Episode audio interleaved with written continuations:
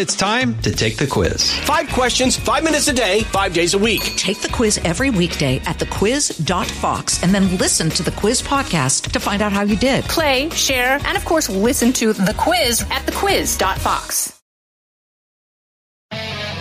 From high atop Fox News headquarters in New York City, always seeking solutions, never sowing division.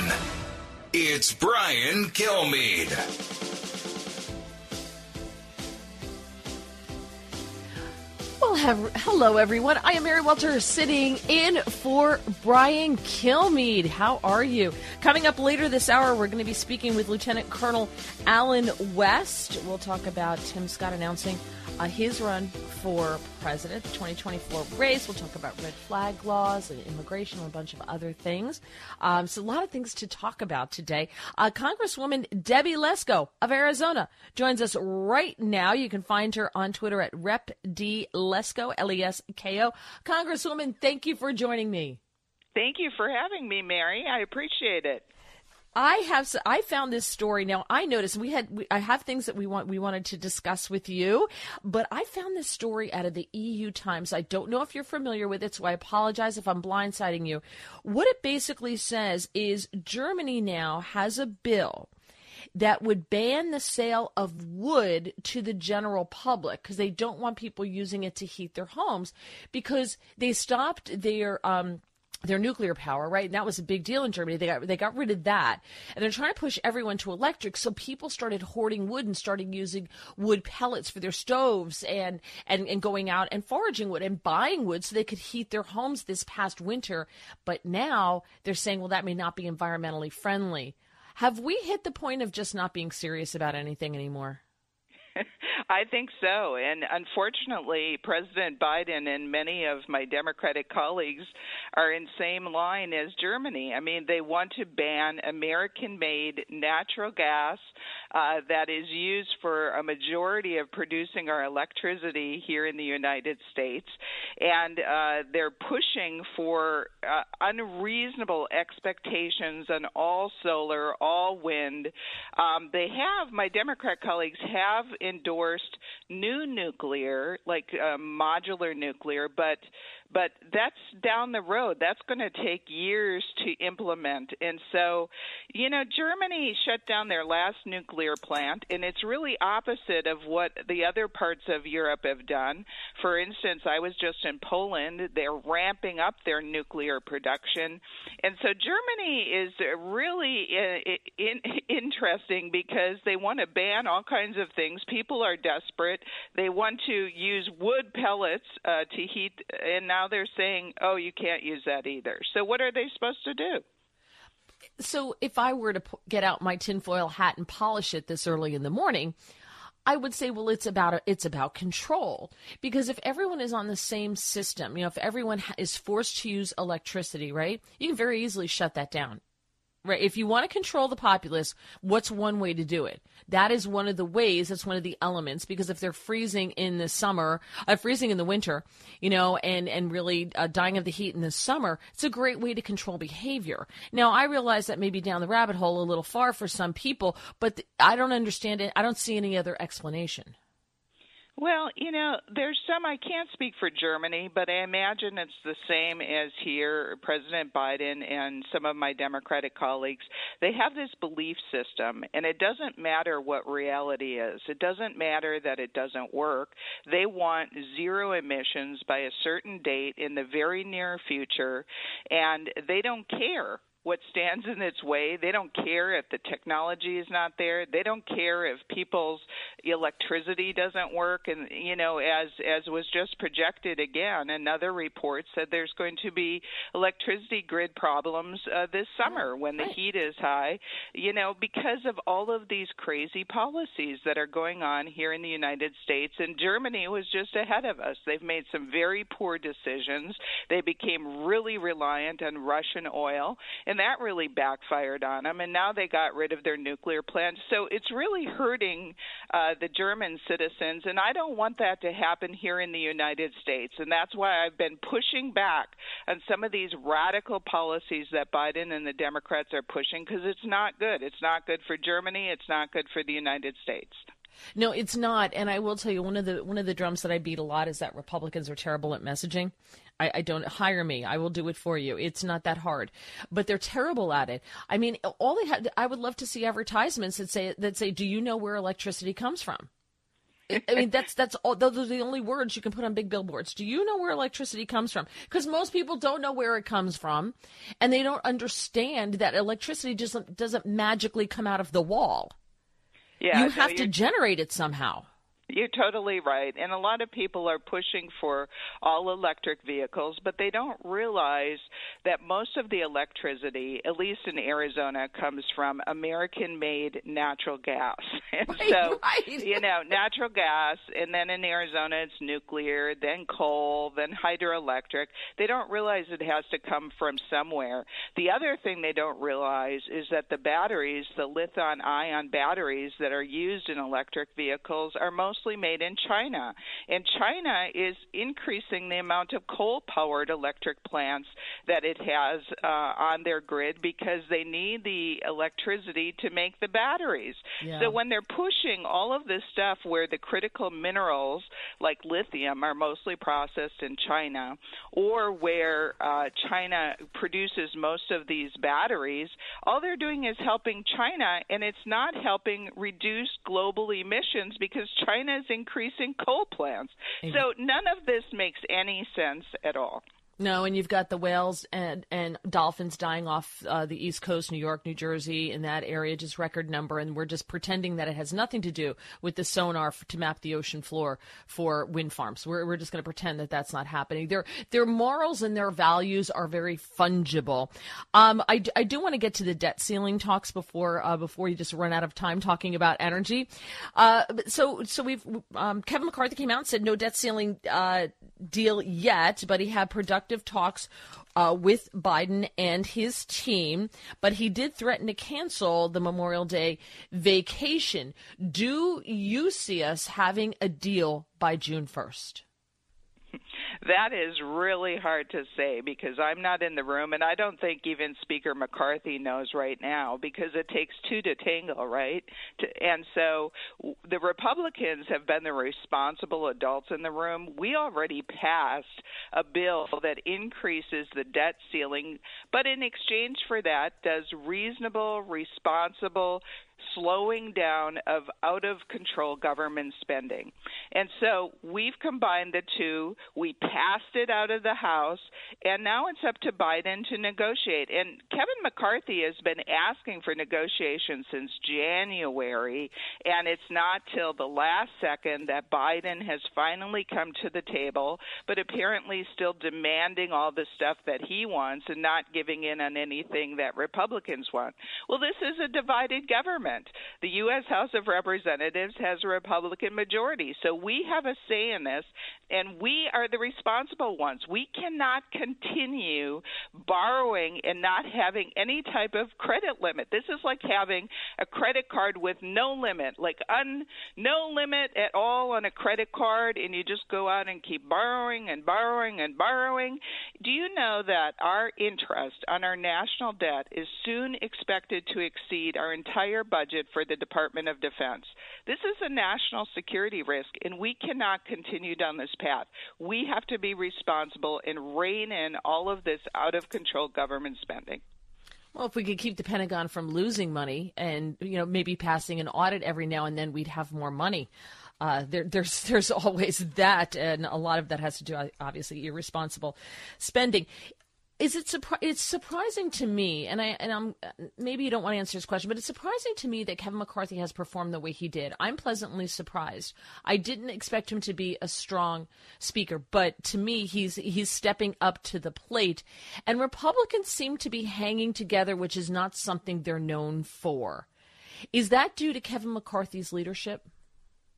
Well, I think he's doing a really good job as well. And I think it's a combination of Kevin McCarthy's good leadership, but also a combination of a group of conservative folks that are that want to change the trajectory of this out of control government spending. And so when you have a block of conservatives, uh, you know, Kevin McCarthy uh, needs those for the votes that he needs. And so I think it's a combination of both and and I'm very pleased about it.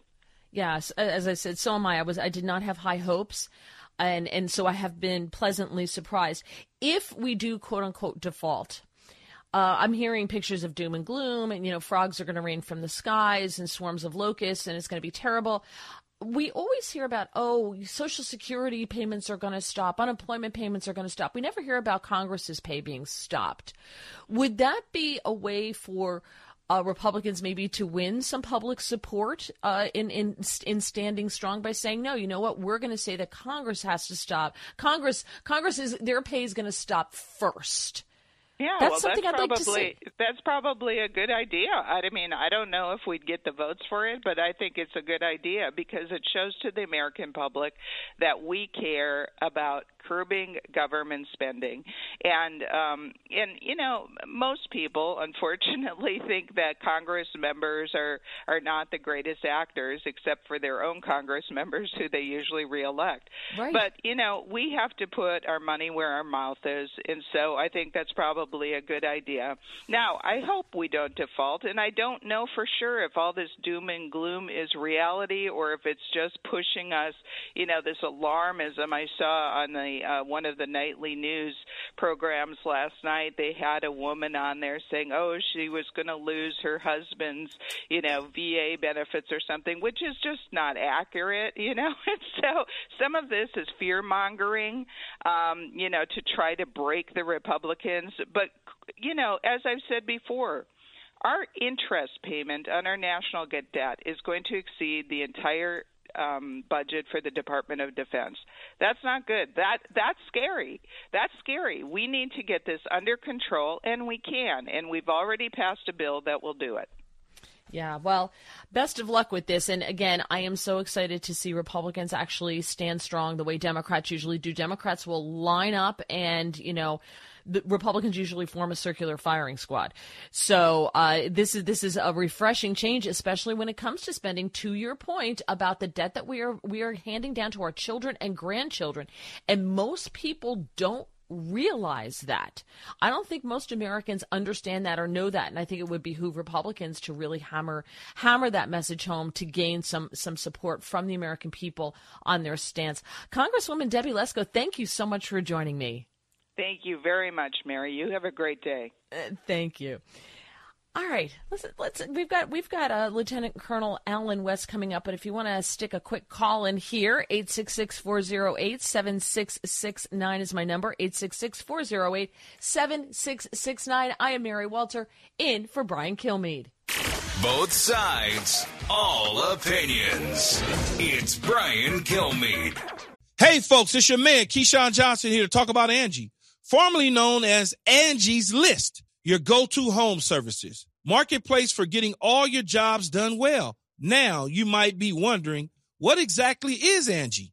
Well, let me tell you, it's the nation's largest home services marketplace, connecting over 150 million homeowners with skilled professionals to tackle any project, big or small. As a homeowner myself, I always have things I want to work on for my house whether it's general home renovations or fun projects like putting in a pool. With over 200,000 pros in their network, Angie makes it a breeze to research, compare, and hire pros, ensuring every job is done well. Whether you're fixing a leaky faucet or planning a full kitchen renovation, Angie's got your back. And get this, folks. Angie's pros aren't just any old contractors. They're your neighbors, often running small businesses right in your community. Plus, they've been rated and reviewed by others in your area. So you know you're getting quality service. So why stress over home projects when you can turn to Angie? From finding the best price to scheduling a pro at your convenience, Angie's got you covered every step of the way. So get started today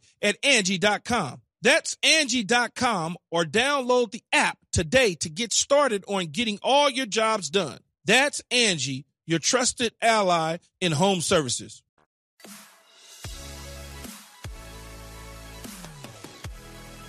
He's so busy, he'll make your head spin. It's Brian Kilmeade. I think the tone tonight was better than any other time we've had discussions. Uh, I'll have um, Chairman Patrick McHenry come up and, and talk a little bit about that as well, but I felt it was productive because, look, we both know, we've walked through this for a long time, where our differences, we're explaining them, we're, we're giving a give and take of what we think would be best for moving the country forward. We still will have some philosophical differences, but I felt it was productive in that manner. And that was Speaker Kevin McCarthy last evening after his um, meeting with the administration talking about the debt ceiling and what we're going to do about it. And uh, Kevin McCarthy said, Look, if necessary, I will keep you. I'm going to keep you after school. no Memorial Day vacation for you. And, you know, that's what they love to go home, which I get it. I understand that. So I think it's a, it's a, it's a nice way to kind of use his power to say, Hey, we got to be serious. We got to get this done. Let's do it. We were just speaking with Congresswoman Debbie Lesko about the debt ceiling. 866-408-7669. See what you have to say. Joel in South Bend, Indiana, listening on WTRC. Joel, you're on the Brian Kilmeade Show. Hello. Hello. Thanks for taking the call. Um, I have a statistic that everybody needs to know and, and preach it loudly. That if you were to take a hundred dollar bill and stack hundred dollar bills up until it reached a trillion dollars, that would reach 630 miles. And if it's on the internet, it must be true. But I've verified this over many, many sites.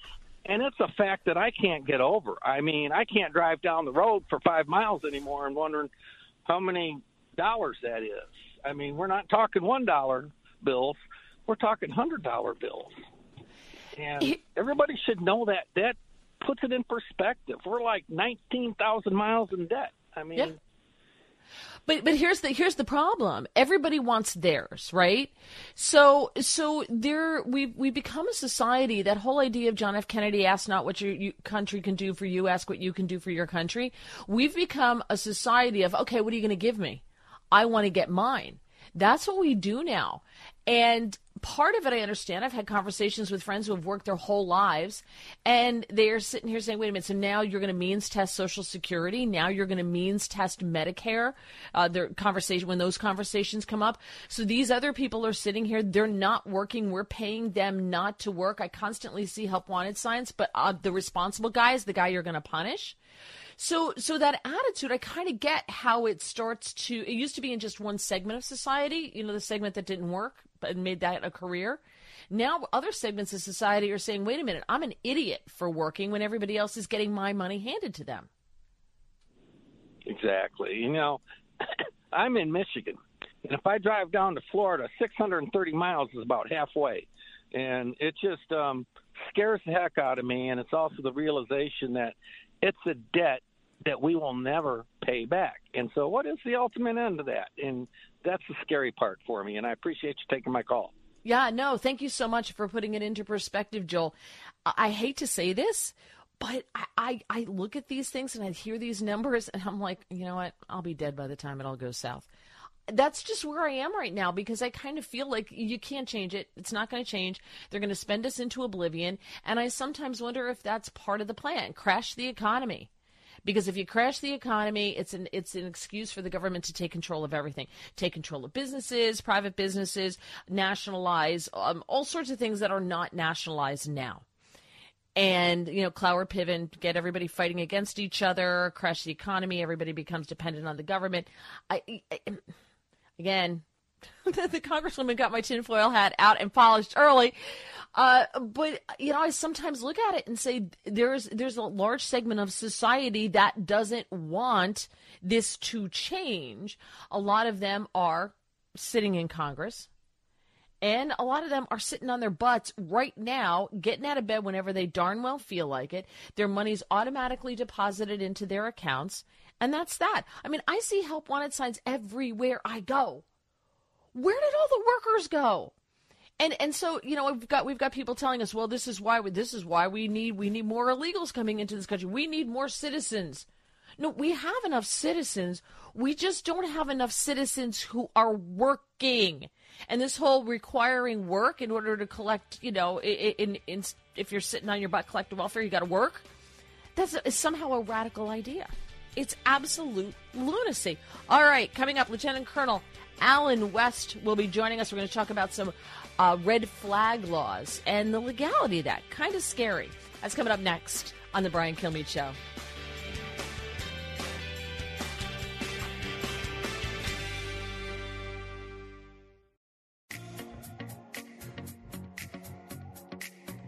Information you want, truth you demand. This is the Brian Kilmeade Show. Joe Biden and the radical left are attacking every single rung of the ladder that helped me climb. And that's why I'm announcing today that I'm running for president of the United States of America. And that was Senator Tim Scott in Charleston, South Carolina, yesterday announcing his campaign to run for president. Let's talk about it with Lieutenant Colonel Allen West, American Constitutional Rights Union Executive Director, former congressman in Florida in the House from 2011 to 2013, and author of the books Hold Texas, Hold the Nation, Victory or Death, and We Can Overcome an American Black Conservative Manifesto. Follow him as I do on Twitter at Allen West. It's super simple. Uh, sir, thank you for joining me. Glad to have you. Mary, it's my pleasure. It's good to hear your voice. Uh, thanks so much. Uh, let's talk about Tim Scott mm-hmm. throwing his hat into the ring. He is currently polling, as we all know, at 1%. But now that he has thrown his hat into the ring, we may see that change. Uh, he's got some big backers. You've got Oracle's Larry Ellison, uh, reportedly going to spend uh, somewhere between, willing to spend between 20 and 30 million backing. Tim Scott. What are we to make of this? You know, I always thought Ron DeSantis was the guy everyone was going to back. Yeah, it's pretty interesting, and we'll see what happens when Governor DeSantis uh, announces. But the thing you have to look at is, you know, what type of uh, bump do you get right after your announcement? You should see some type of rise in your polling, and of course, uh, Senator Scott's going to get out to, to Iowa and start prepping the uh, the battleground there, and I'm sure on to New Hampshire. And, and the big event will be the first debate, which will be in Milwaukee uh, in August. You know how he fares on on the stage. So I think it's a great thing that we have a very deep bench. You have a very diverse group of individuals that are out there. But I'm going to be real honest. I still think it's a two-person race uh, between Governor DeSantis and former President Trump, and we'll see how that pans out. But uh, I, I, there's a dark horse in this race called Vivek Ramaswamy, and I think that more people are starting to pay attention to him than uh, people believed at first. I have to. I'm glad you mentioned him. I do like him. When he speaks, he says a lot of things that make a lot of sense to me, and I find myself going, "Yeah, you're absolutely right. So, uh, so what I've heard so far of him, I, I do like, and I think he will do well in in the, the debates. I think that's going to happen. Uh, here's the thing with Tim Scott. I like Tim Scott. To me, Tim Scott comes across as a second. He doesn't come across as the primary guy. This is this is just my what I've seen of him so far. I think he's got good ideas. Um, I think he's yeah. made a splash by working with Trump on the um, the enterprise zones. I think he really got his name yeah. out there, name recognition but he doesn't. To me, he doesn't have the charisma that is needed to be a first. Well, I will tell you this: having you know served in the uh, military for 22 years, you know I look through the prism of who can be a commander in chief who can really get our national security back uh, where it needs to be, uh, that capability capacity, who can be that uh, person on the foreign policy stage that restores our respect and regard on the internet in the international arena. So I think those are two very important things because the most important title that a president has, in my terms, is being commander in chief of our armed forces. And right now, our military forces are suffering, as uh, everyone knows. The retention and recruitment rates are down. So how do we have someone that can inspire people and get our Department of Defense back focused on their core mission and not this ideological agenda of wokeness? And you know, Tim Scott has a very compelling story, right? His mm-hmm. he, he a single mom. He saw her work hard. She worked her way up. It's kind of very reminiscent of Ben Carson, Dr. Carson, right? Yep. Um, I, I, think yep. that um, that Tim Scott has more of a personality to be a first than than even Dr. Ben Carson, who I think is crazy smart, incredible story. But I just want to play this for you. It's it's cut for Eric.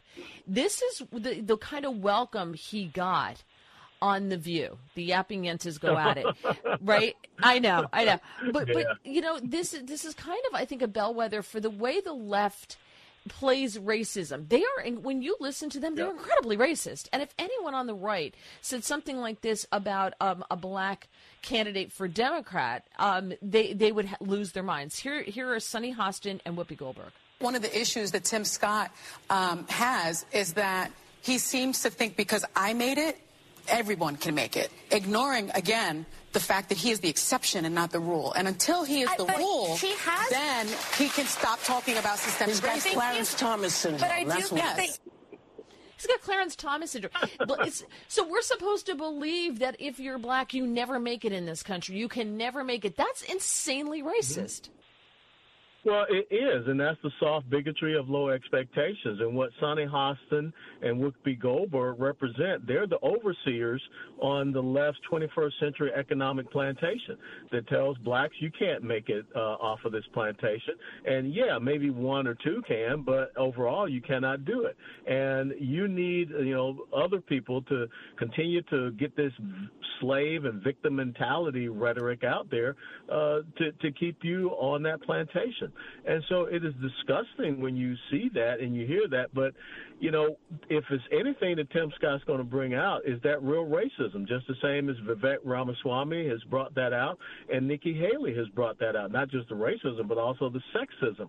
And mm-hmm. and so when if there's anything, when you start talking about the party of systemic racism, it's the Democrat Party. I mean, you look at their history, and they continue to not want to see successful black men and women, conservative black men and women, uh, because they define success as you carrying the ward of our ideological agenda.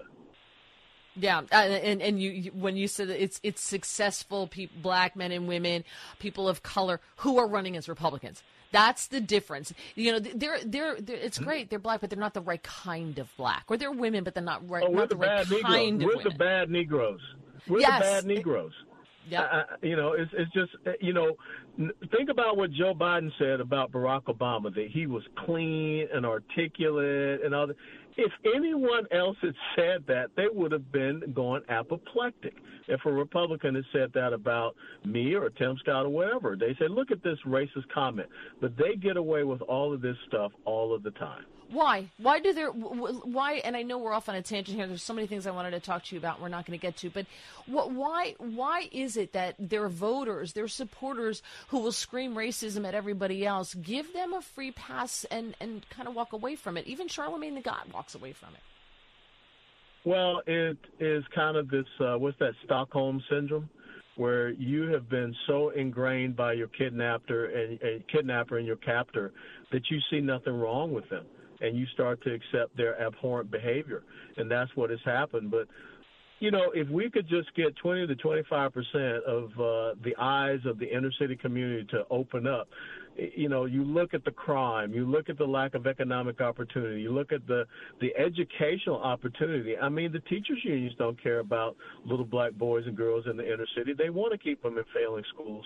So the more we can talk about this, the more we can turn it around. Will you get everyone? No, but you can really put a dent in the left's uh, battleship. Yeah, and you make you make a good point there. Republicans need to get out and go into the inner cities. They need yes. to start going to these churches. They need to go campaign in those inner cities because I think there is an audience, especially among Hispanics, who who yes. really are conservative and they don't even know it though. But if you if you ask them about their values and you speak to conservative values, they realize they actually are conservative. They're Republicans. They're not Democrats. Yes, it's time to stop listening to the DC consultants and the uh, political consultant class and take your message to every single corner of this country. Because people, when you talk about their principles and values, you can you can meet them there, you can align with them there. And I don't believe that anyone wakes up and they want to be a victim. But if they only hear the message of victimhood, that's the message they're going to go with. But we need to have a message of being a victor, and that is what really upset those ladies on the View was that Tim Scott Scott was talking about. You can do this. You can be a victor. You don't have to be a victim. And that's why those overseers on this new plantation, that just sends them into a rage. Yeah, well, thinking upsets them mightily too. Uh, very quickly, one more point, and I swear we'll let you go. Um, Donald Trump had an interesting response to Tim Scott announcing that he is uh, throwing his hat into the ring. He said, "Good luck to Senator Tim Scott in entering the Republican presidential primary race." He posted this on Truth Social. It is rapidly loading up with lots of people, and Tim is a big step up from Ron DeSanctimonious, who is totally unelectable. what do we make of this? Does he not see Tim Scott as a threat? So I might as well praise him. Well, I don't think that you want to go down that rabbit hole uh, because you do have the the uh, efforts that they worked together on previously, especially with the uh, uh economic opportunity zones and the urban centers. So, uh, Tim Scott, you gain nothing out of attacking Tim Scott and going after Tim Scott. Does President Trump see him as less of a threat? Probably so. But the biggest thing is that he would gain nothing by you know attacking Senator Tim Scott. I see. I see Trump taking him as his second taking him as his VP? That's a, that's a that's a possibility. I, I mean, I don't. We got to look at what that really does bring for you. Uh, will that help him in in the South? Will that help him uh, with the uh, urban black demographic? And so those are the things that people will look at with a vice president. Is you know what's the value added to, of that person to a ticket? Right. Oh, it's so interesting. It's early on, but we love this, don't we? Yes. Uh, the, the, the political nerds that we all are, we we just love this. We're coming into our season, which seems to run year round, yeah. um, but we're coming into it now. Uh, Lieutenant Colonel Allen West, thank you so much for joining me today. Really appreciate it, and have have a great rest of your Always. week. Thank you, Mary. God bless. God bless you. All right, your calls 866 408 7669. 866 408 7669. Mary Walter sitting in for Brian Kilmeade on The Brian Kilmeade Show. Open phones right now. I am ripe to be taken advantage of. Take advantage. 866 408 7669. It's Brian Kilmeade.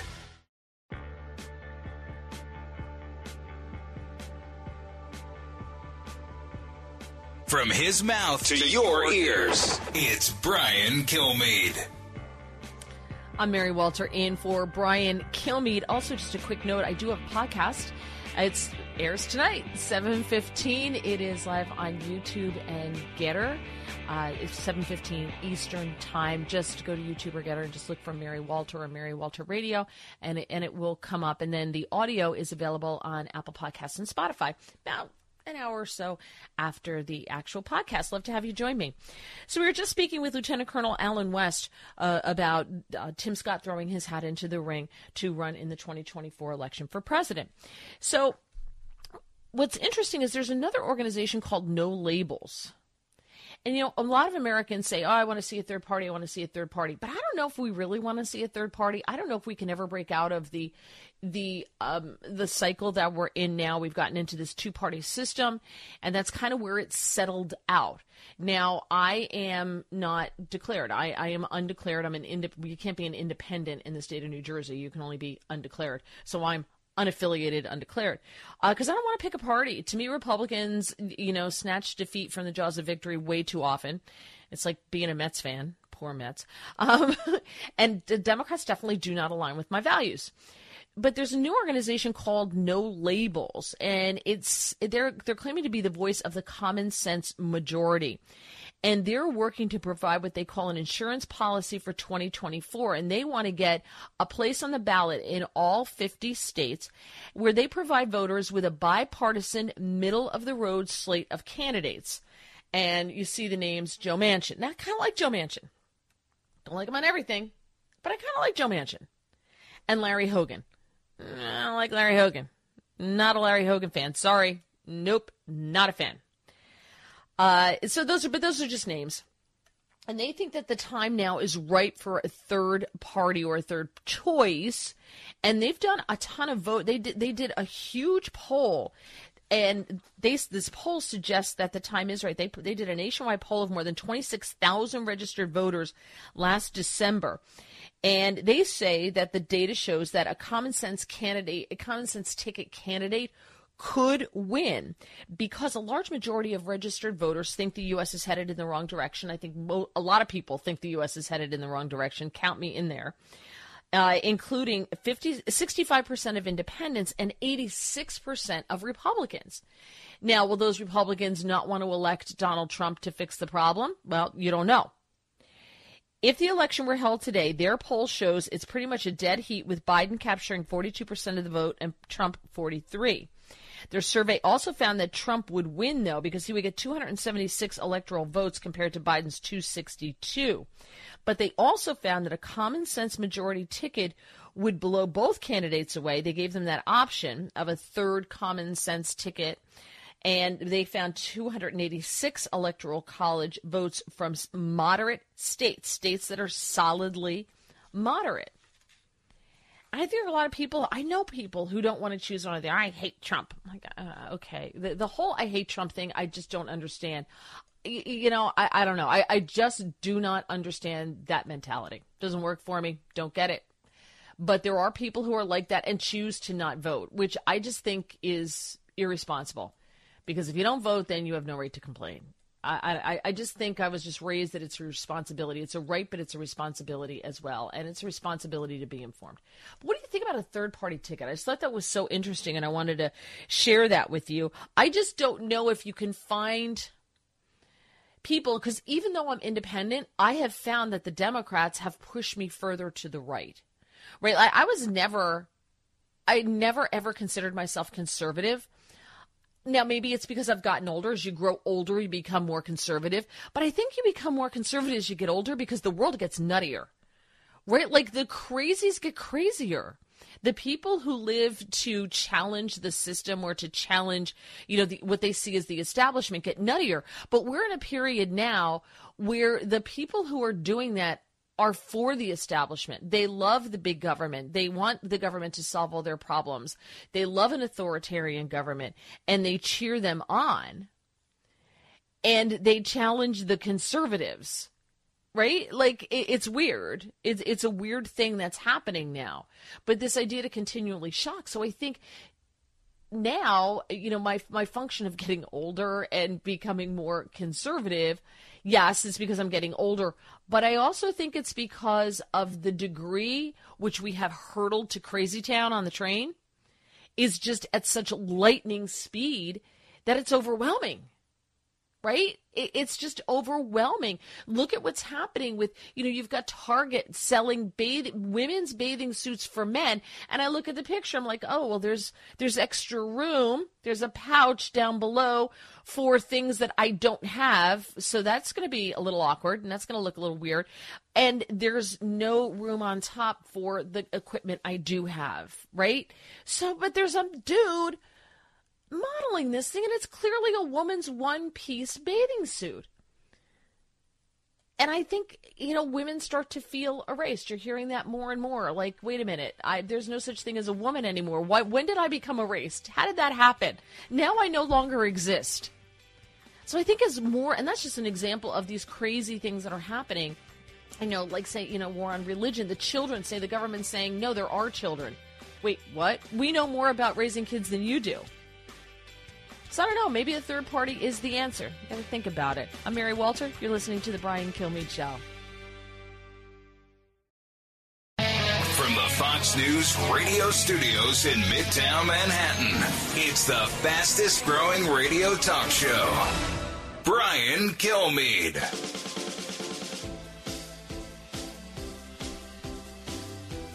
Yes, I am Mary Walter, sitting in for Brian Kilmeade today. So happy to be with you.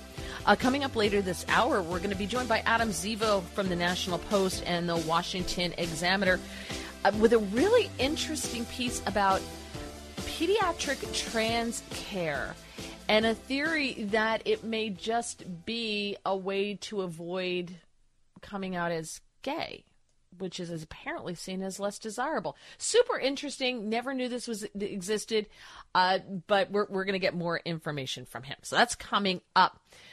But right now, we're joined by Jim Parkman. He is a federal criminal defense attorney. Lots to talk about. Uh, Jim Parkman, welcome to the Brian Kilmeade Show. How are you?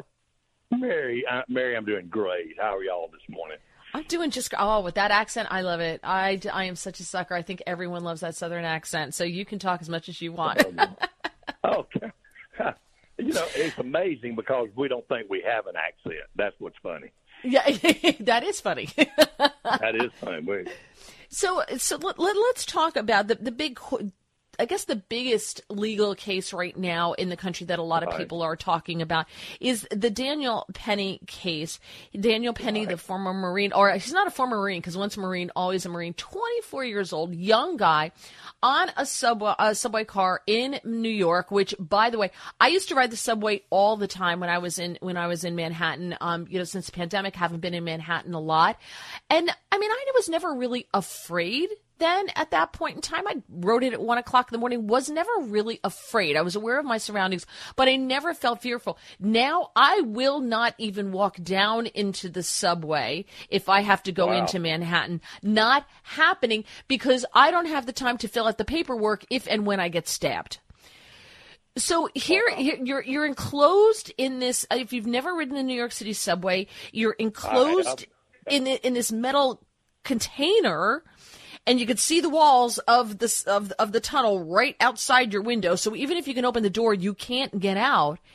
And yeah. you're with a group of people you don't know, and this crazy person starts talking about ready to go to jail because I need this, I need that, and threatening passengers. Uh, Daniel Penny now, why is he being charged? I don't understand it. Oh, that you know, that's a great question. Uh, you know, it looks like to me, it looks like to me that what what should take place if you if you actually believe that there's charges there, manslaughter, whatever else, that the DA should have just taken it to the grand jury, not said a whole lot, presented what's the evidence, presented the videos, presented what happened on the train, presented how the man acted and let the grand jury make that decision.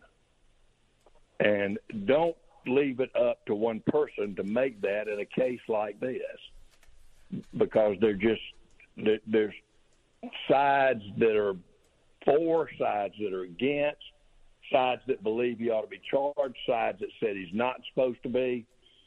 Side, you know, so why not just leave it up to the grand jury and keep your mouth quiet and let them make that decision and then release that from there. If they enter no bill, then tell the world he was no bill by the grand jury. If it's true bill, tell them we got a true bill and we'll arrest him and we'll take it on to court from there. But this isn't about justice, is it? No. And that's the problem. No. This is a political decision. Have we lost yep. our judicial system in this country? Yes. Absolutely.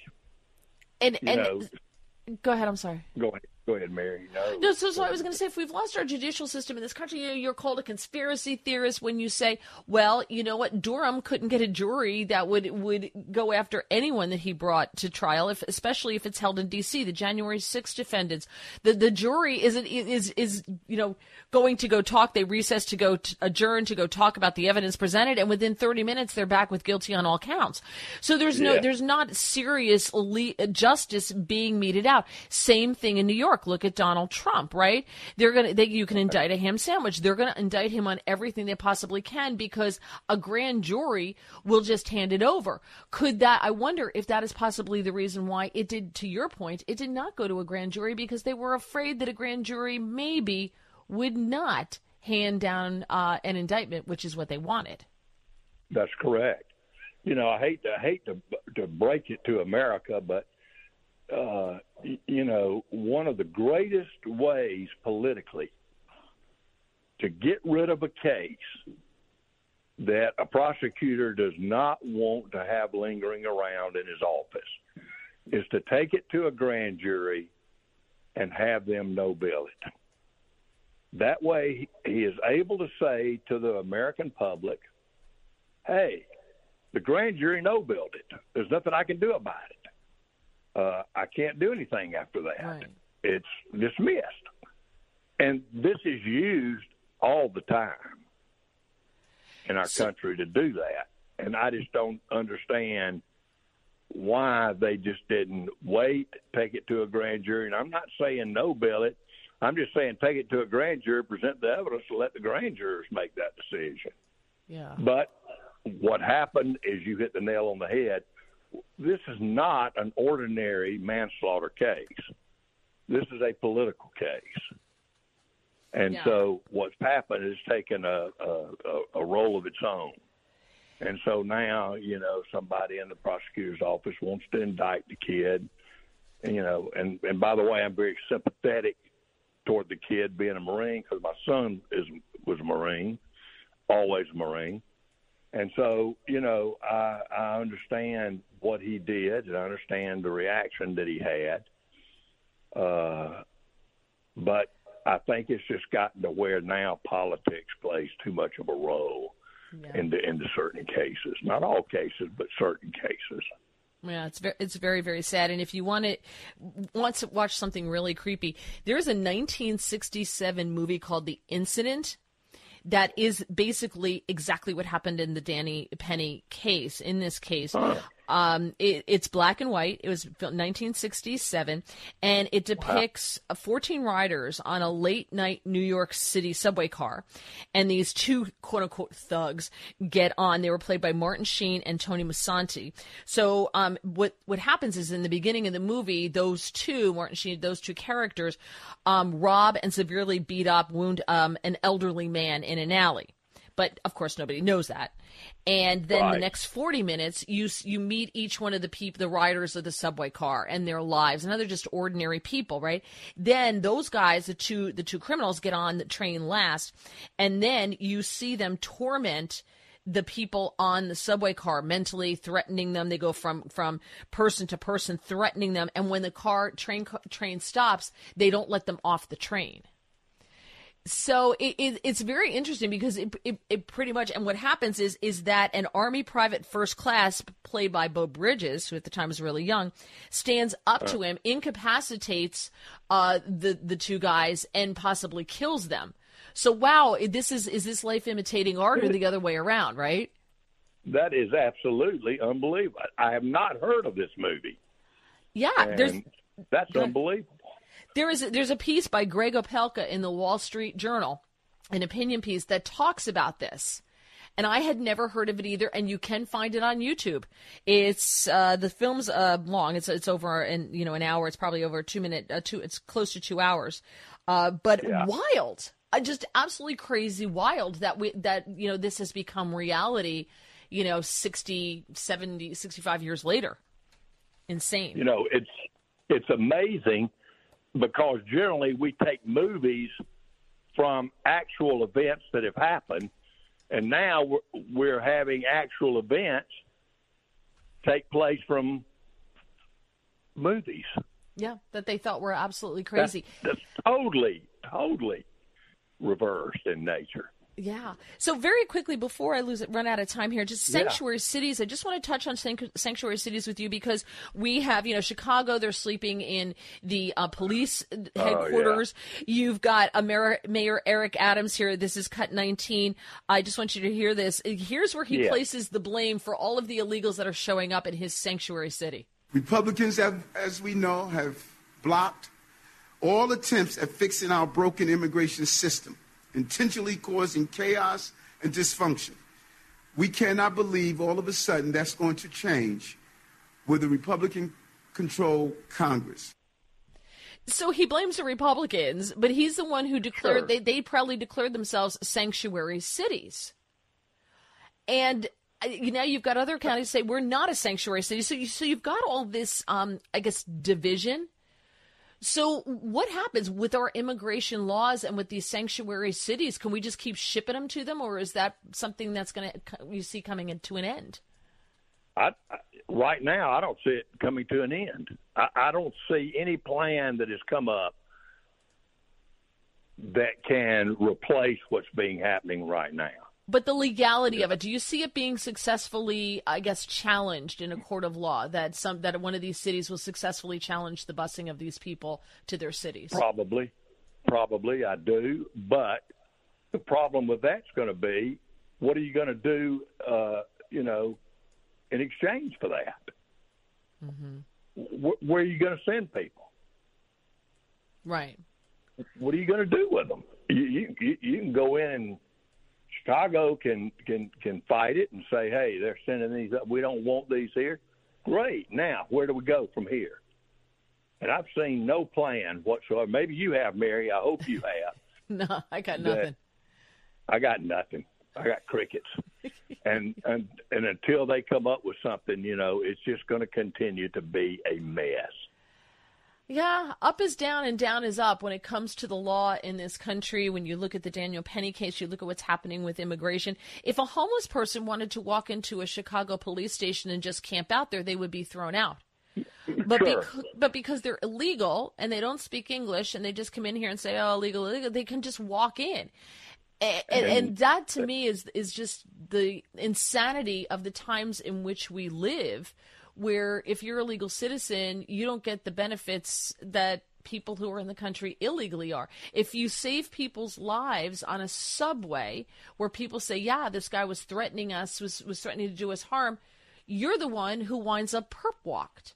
It none of it makes any sense, and I don't know how we put the genie back in the bottle at all. Right, I, I, don't, right I don't now, know how we do it. Right now, it's going to take. It's going to take, in my opinion, is is it, it's going to take what it always has taken, and that is twelve people serving on a jury saying no, we're not going to we're not going to listen to this anymore. We're through.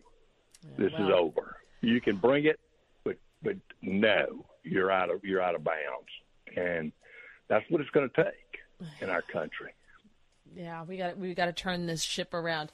Thank you so much, That's Jim. Parkman, federal criminal oh, defense Mary. attorney. Appreciate your insight and thank you for joining me on the Brian Kilmeade Show. Have a great week. Mary. You do too. Thank you. Thank Mary. you.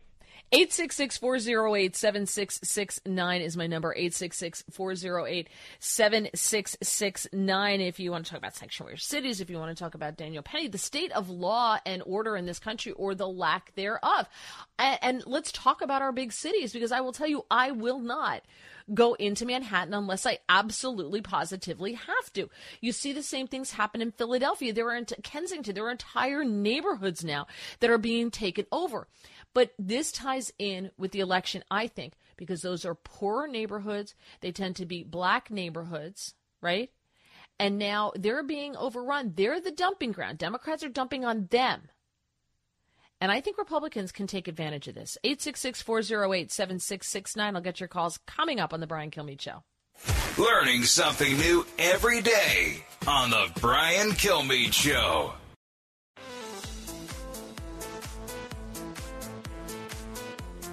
A talk show that's real. This is the Brian Kilmeade Show. I'm Mary Walter sitting in for Brian Kilmeade, 866-408-7669. We were just speaking with uh, Jim Parkman and we discussed sanctuary cities and the legality of that and, and also just the legal system when you, in light of uh, Daniel Penny and uh, other things that, you know, tied in with immigration and how they have more rights than we do. And it just seems to be the world turned upside down. Laura in the Bronx wants to discuss that. Laura, you're on the Brian Kilmeade Show. Hi. Hi. Uh, I just spoke to um, your coworker, and I said to him that I'm angered by the fact that all of a sudden Jordan Neely's family is out there wanting to sue, and they're so concerned. And how? Why was Jordan Neely homeless? Um, I have a brother that has mental illness and schizophrenia. We never left him out on the street or on a train where he would harm anybody or himself. And now these people are coming out and they're angered at Daniel Penny, who was there to protect people, uh, train ride, people that go out on the train every day and you have to go back and forth to work or school. But meanwhile, when their their family member was mentally ill, they didn't have him hospitalized, which is not an easy thing to do. It takes it takes a village, but you get him hospitalized if he's ill.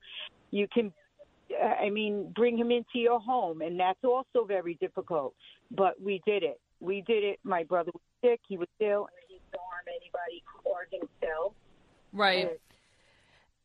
but here's the thing: we're kind of losing your connection there, Laura. Sorry about that. Here's the thing: there's a lot of people saying, you know, where was the family? Where's the family? They only show up when you know they see the American lottery and ba boom, cha-ching, I'm going to become a gazillionaire. You know, I'm going to I'm going to be worth millions. Yes. I, I, I have a, I, um, I can kind of see both sides. You know, God bless you for what you did for your brother, but I think there are some people who just don't have the resources to do that right? And I think we, we hear stories a lot, especially parents of these kids who are troubled, who say, I tried to get him help, try to get him help. Nobody would help me. It's hard. But I also don't think it's the government's responsibility to take care of our problems. That's just I just don't believe that's their job. I really don't. Guard the borders, you know, have the army, that kind of stuff. But the day to day stuff, it's incumbent upon us and families. They could have fed him. They didn't feed him. The guy was hungry. He wanted food. His family didn't step up to feed him, right? Where were they? Why was he hungry? If I had a brother who had health, mental health issues and I couldn't keep him in my home because maybe he was violent or whatever, I would at least feed him, right? His lawyer, it comes out and says, well, no one on that train asked him if they could help him. Who in their right mind talks to a crazy person? If you've ever been in Manhattan or any big city, you know you keep your eyes down and you don't make eye contact because you don't want them, to bash you in the head with a brick or something. Right? You never make eye contact with a crazy person. Uh, you don't know if they're violent or not, so you don't make. So it's it's incumbent upon the people in the the train car to ask if you know what can I do to help you. Even if I had food, I wouldn't hand it to him because I would be afraid that now he's I'm his target. Now he's looking at me. And he's not going to suddenly have a moment of lucidity and say, "Oh, what a kind lady." No and and I honestly think that if they get a jury of their peers, if they get a jury of New Yorkers who have actually ridden the subway, they're probably this this case probably doesn't go anywhere. But it just angers me that there's even this case to begin with. Shouldn't be. It just shouldn't be. Coming up, Adam Zivo uh, with the National Post and the Washington Examiner will be joining us, talking about something that's going on in England where pediatric trans care is being looked at co- as conversion therapy so your kid's not gay. That's next on The Brian Kilmeade Show.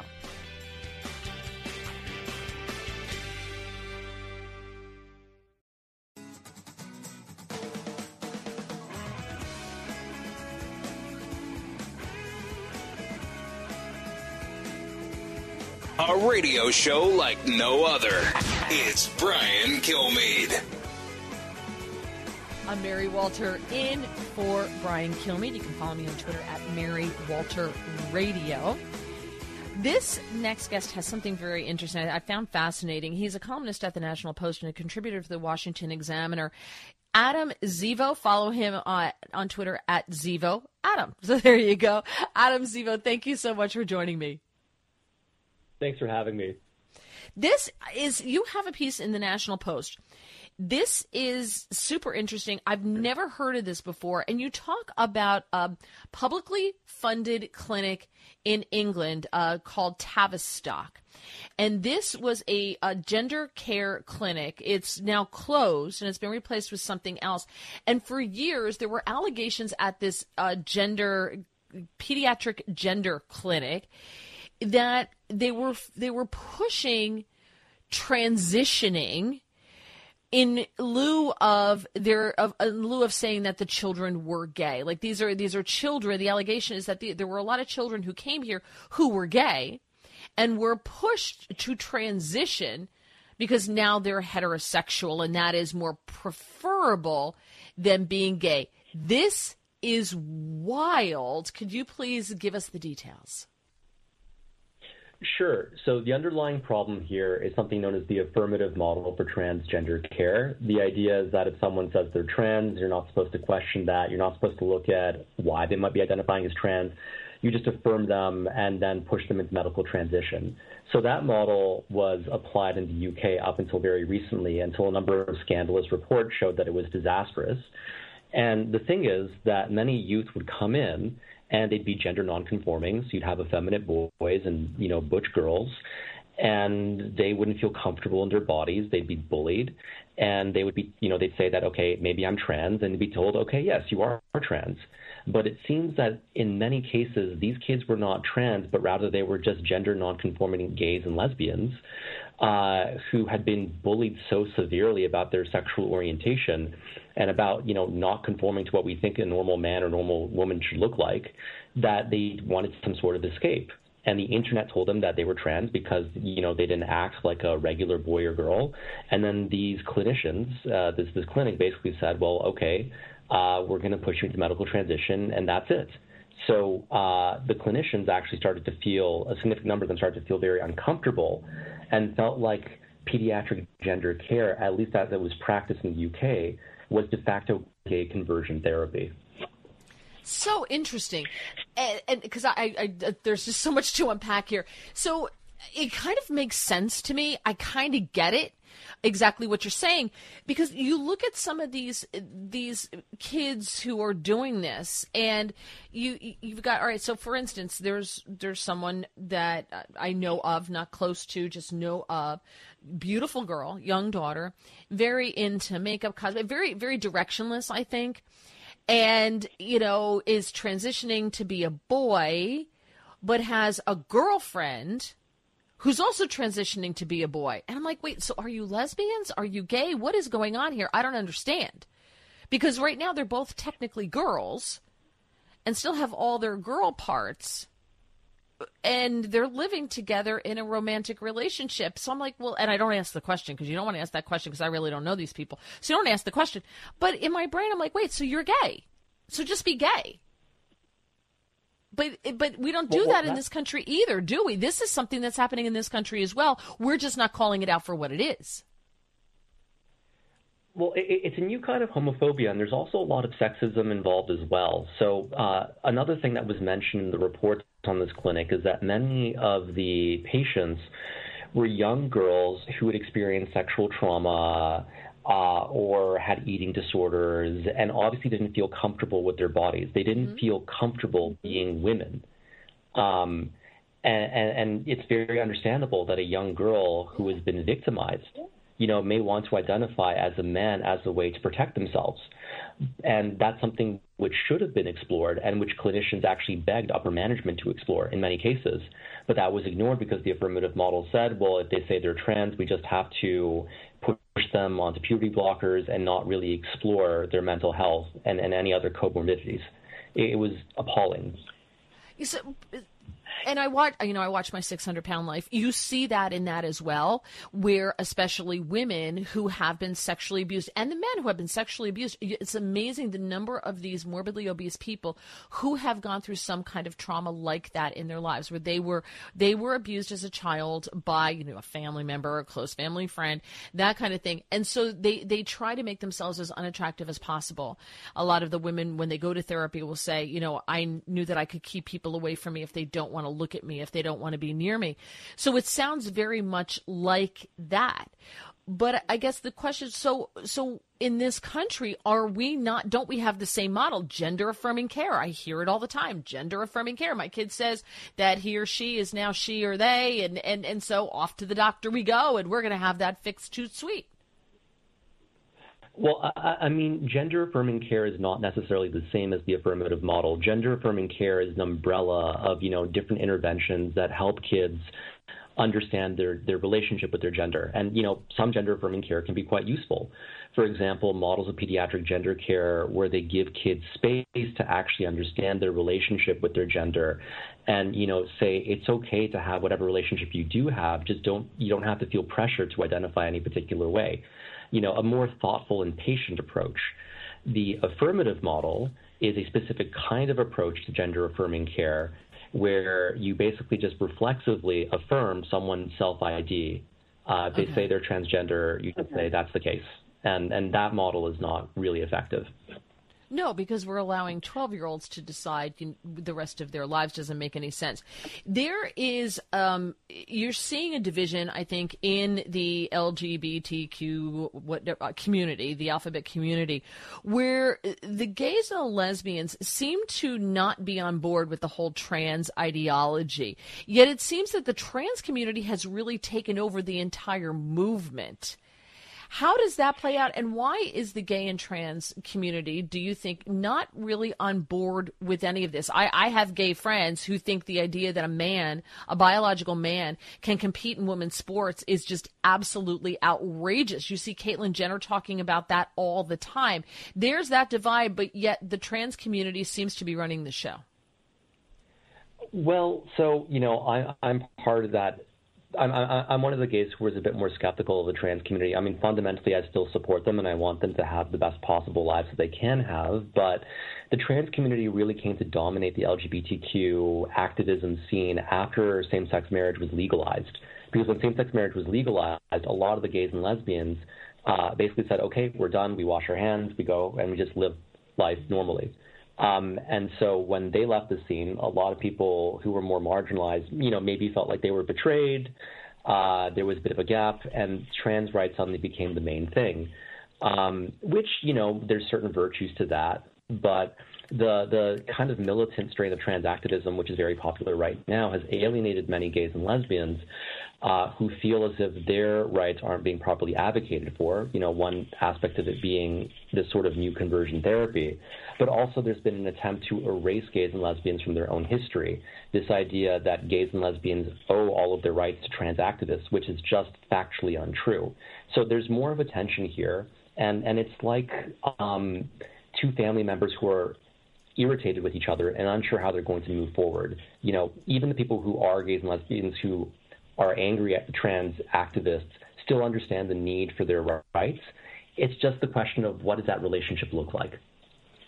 So you know one thing, and, and we're, we're, I'm up against the clock, but one thing we're not talking about is actual biological women who are literally being forced off the stage or off the podium. And the the latest case is um, a transgender cyclist named Leslie Mumford transferred transition started to transition in 2017 while a team leader for Colorado SWAT.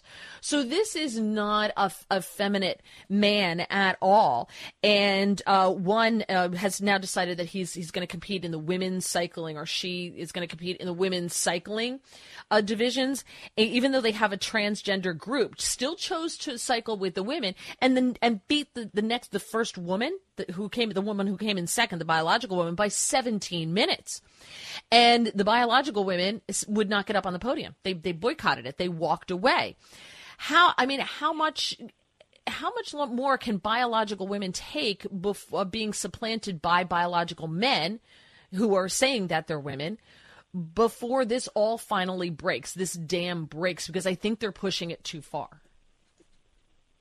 Well, you know, as a guy, I only have so much insight into this. What I can say uh, when it comes to the lesbian community is that there's increasing resentment because many lesbians feel as if their sexual autonomy is not being respected, or rather, their sexual barriers.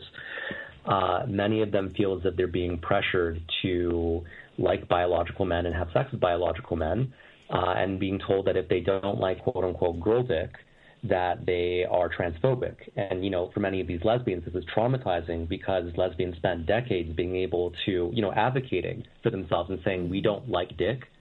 Uh, mm-hmm. you know, and we're fine. Like that shouldn't mean that we should be subject to violence or yeah. stigmatized.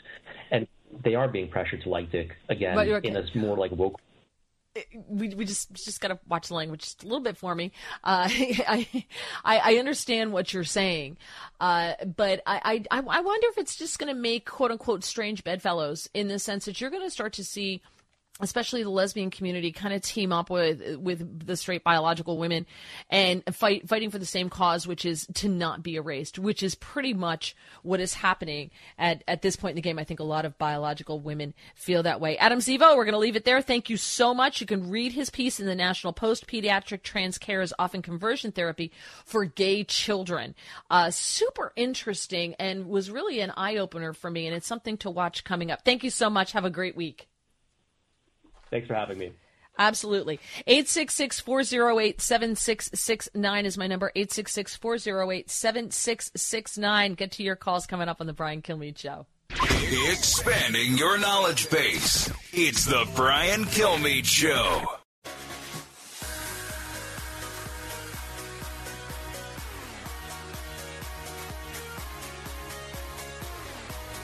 The more you listen, the more you'll know. It's Brian Kilmeade. And I'm Mary Walter, sitting in for Brian Kilmeade, 866-408-7669. Quick reminder, I do have a podcast on Tuesday night. So tonight's the night 7:15 Eastern Time, 7:15 p.m. Eastern. You can watch live on YouTube and GETTR. Just look for Mary Walter or Mary Walter Radio should pop right up. Always have some interesting guests, names you know, and uh, then the audio will be up on Apple Podcasts and Spotify about an hour or so after the actual uh, podcast. You can go back and watch old episodes, listen to old episodes as well. I'd appreciate that. Uh, we were uh, earlier discussing justice in this country. We were talking about Daniel Penny and and how the world's turned upside down and immigrants, uh, illegal immigrants who are here, and they just can, can just camp out in the police station. But if you're homeless, you can't just camp out in the police station. And it's the world turned upside down. And Robert's listening on WABC in New York, a proud sanctuary city. Uh, Robert, you're on the Brian Kilmeade Show. Hello. Hi. Good morning. Uh, you sound like you're doing good so far. Uh, Thank you. I like hearing you. Thank you. I've done a legal analysis, which Rudy Giuliani agrees with me about the migrant situation. Mm-hmm. We have to get a grip on this problem before it spins out of control and we have more serious problems. Now, illegal immigration has been, is now, and always will be a law enforcement problem. And that's from two, two points public safety and national security. The local jurisdictions, states, counties, and other municipalities have the right to protect their borders, communities, etc., uh, however they're defined. Mm-hmm. They do have the right to detain persons in their encounters who are migrants. And they can uh, fingerprint, photograph, check them for communicable diseases, and also give have them take required vaccinations to enter okay. this country. Uh huh. These are actions they can take independently of the federal government. And so, do you think? But here's the thing: I, I, don't think Mayor Eric Adams is someone who would support the police in doing that. Mayor Eric Adams seems to me to be a guy who would probably prosecute a police officer for unlawful detention or something along those lines, and then that police officer is going to have to fight the legal battle while his life is ruined. So I can understand why an officer would say, you know what, I'm not doing it. If you don't care enough about the city of New York to to where you have the power, Mayor Eric Adams, to do this, why should I? It depends what jurisdiction you're in. You have to have the support of the local political leaders who will order the police departments to take such actions. Now, these municipalities, once there's a finding of ineligibility, a person who has entered the country illegally, has a, a felony record, they're a uh, murderer, a right. rapist, right uh, etc., uh, fugitives from justice. Yes. They're, they're ineligible for entry to this country, whether or not they've applied for asylum. The municipality can, on its own behalf, yeah. for public safety and national security reasons, apply directly to the federal right. district court or immigration court to have a expedited hearing and deportation proceeding. Right. Well, it's it's interesting, and I, I, just don't see it, unfortunately, happening. I just don't see it happening, Robert. But I I, I, I hear you. Thank you. Let's also let's stick with WABC and listen to Jerry uh, from New Jersey. Jerry, you're on the Brian Kilmeade Show. Hi. Hi, Mary. How you doing? Uh, yeah, Mary, it's good to hear you on the air again. I used to hear you a decade ago all through the Northeast and on New Jersey station, I believe, right? Yes, you did. Yes. And I saw you on TV too, and I was thinking, well, why isn't she on a national radio show? Because you are that good. You have the pulse of America, is what I always think when I listen to you. Wow, thank So- you. Thanks, Dad. I appreciate you calling in. I'm not dad either. I'm old enough to be your dad, maybe, but I'm not dad. But anyway, uh, illegal immigration. The thing that a lot is not a lot of times is not mentioned is the economics of it. So we're between a rock and a hard place. So let's just call the one end the rock is. Right now, we have to pay for all the benefits: schooling, housing, income, uh, and everything has to be given to them because they're not able to do anything at this point, even legally, let's say. Now, the hard place is that if they do all go to work, or if we do give them the right to work, you can't absorb that many people that quickly. It will drive wages down. It's a simple thing of supply and demand, and that's a problem. And we have inflation to be driving wages down with millions of new workers. Absolutely, but I'll, I, I, got to tell you, Jerry, I see signs all over the place, and we got to run. I just wanted to get you in here. Thank you so much. You're very sweet. Have a wonderful week. I ha- I keep seeing help wanted signs everywhere. No one wants to work, and I think it's uh, partially because we're paying people to stay home, which is ridiculous, and I think we need to constrain some of that. But also, you know, kids don't work anymore. Kids don't have summer jobs. That's a thing of the past. You know, they get their money from their parents, I guess. My parents to tell me to go out and work. I don't know if we can undo it. I'm Mary Walter, and you're listening to The Brian Kilmeade Show.